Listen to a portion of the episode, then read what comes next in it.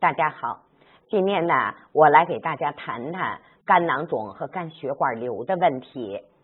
肝囊肿呢，在我们很多人的啊这个呃我们的这个肝脏当中啊都有，有的人呢是单发，有的人呢是多发。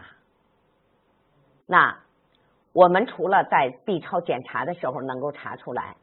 那如果我们不做 B 超检查，我们怎么才能知道我们的肝脏里边它已经有了，或者是呢容易长这个囊肿或者血管瘤呢？我们从手上来看，我们还找肝区，肝区呢是生命线的上三分之二是我们的肝区。那么出现肝囊肿的时候啊，要长肝囊肿的时候，它实际上在这个手线上。啊，生命线的上三分之二会出现小倒纹，有的人呢是一个，有的人是两个、三个，啊，它都预示着在你的肝脏里边可能出现了什么呢？囊肿和血管瘤的问题。那最常见的是肝囊肿。那还有一个呢，在我们的目诊上啊，我们怎么来看肝囊肿呢？那大家知道，我们的目诊呢有白经诊、有黑经诊，还有呢瞳仁诊啊，也就是我们的瞳孔诊。那我们的黑眼仁儿代表的是我们的肝。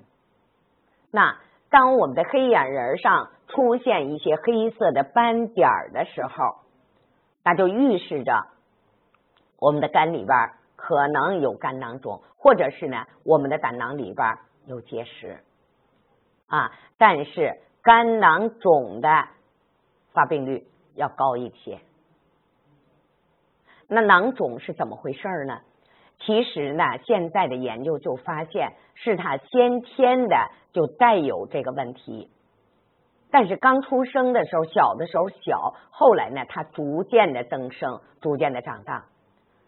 那么从中医的病因来说呢，跟什么有关系呢？跟痰湿体质是有直接关系的。痰湿的问题越大，这个囊肿怎么的就越容易长。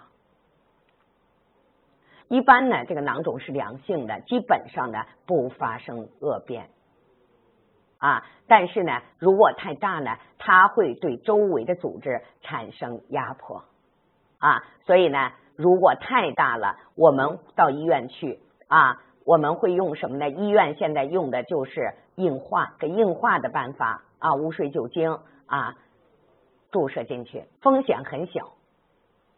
那如果说没有压迫症状啊，它在你身体里边待着也没问题啊。但是呢，不要剧烈的活动，主要怕引起它的破裂。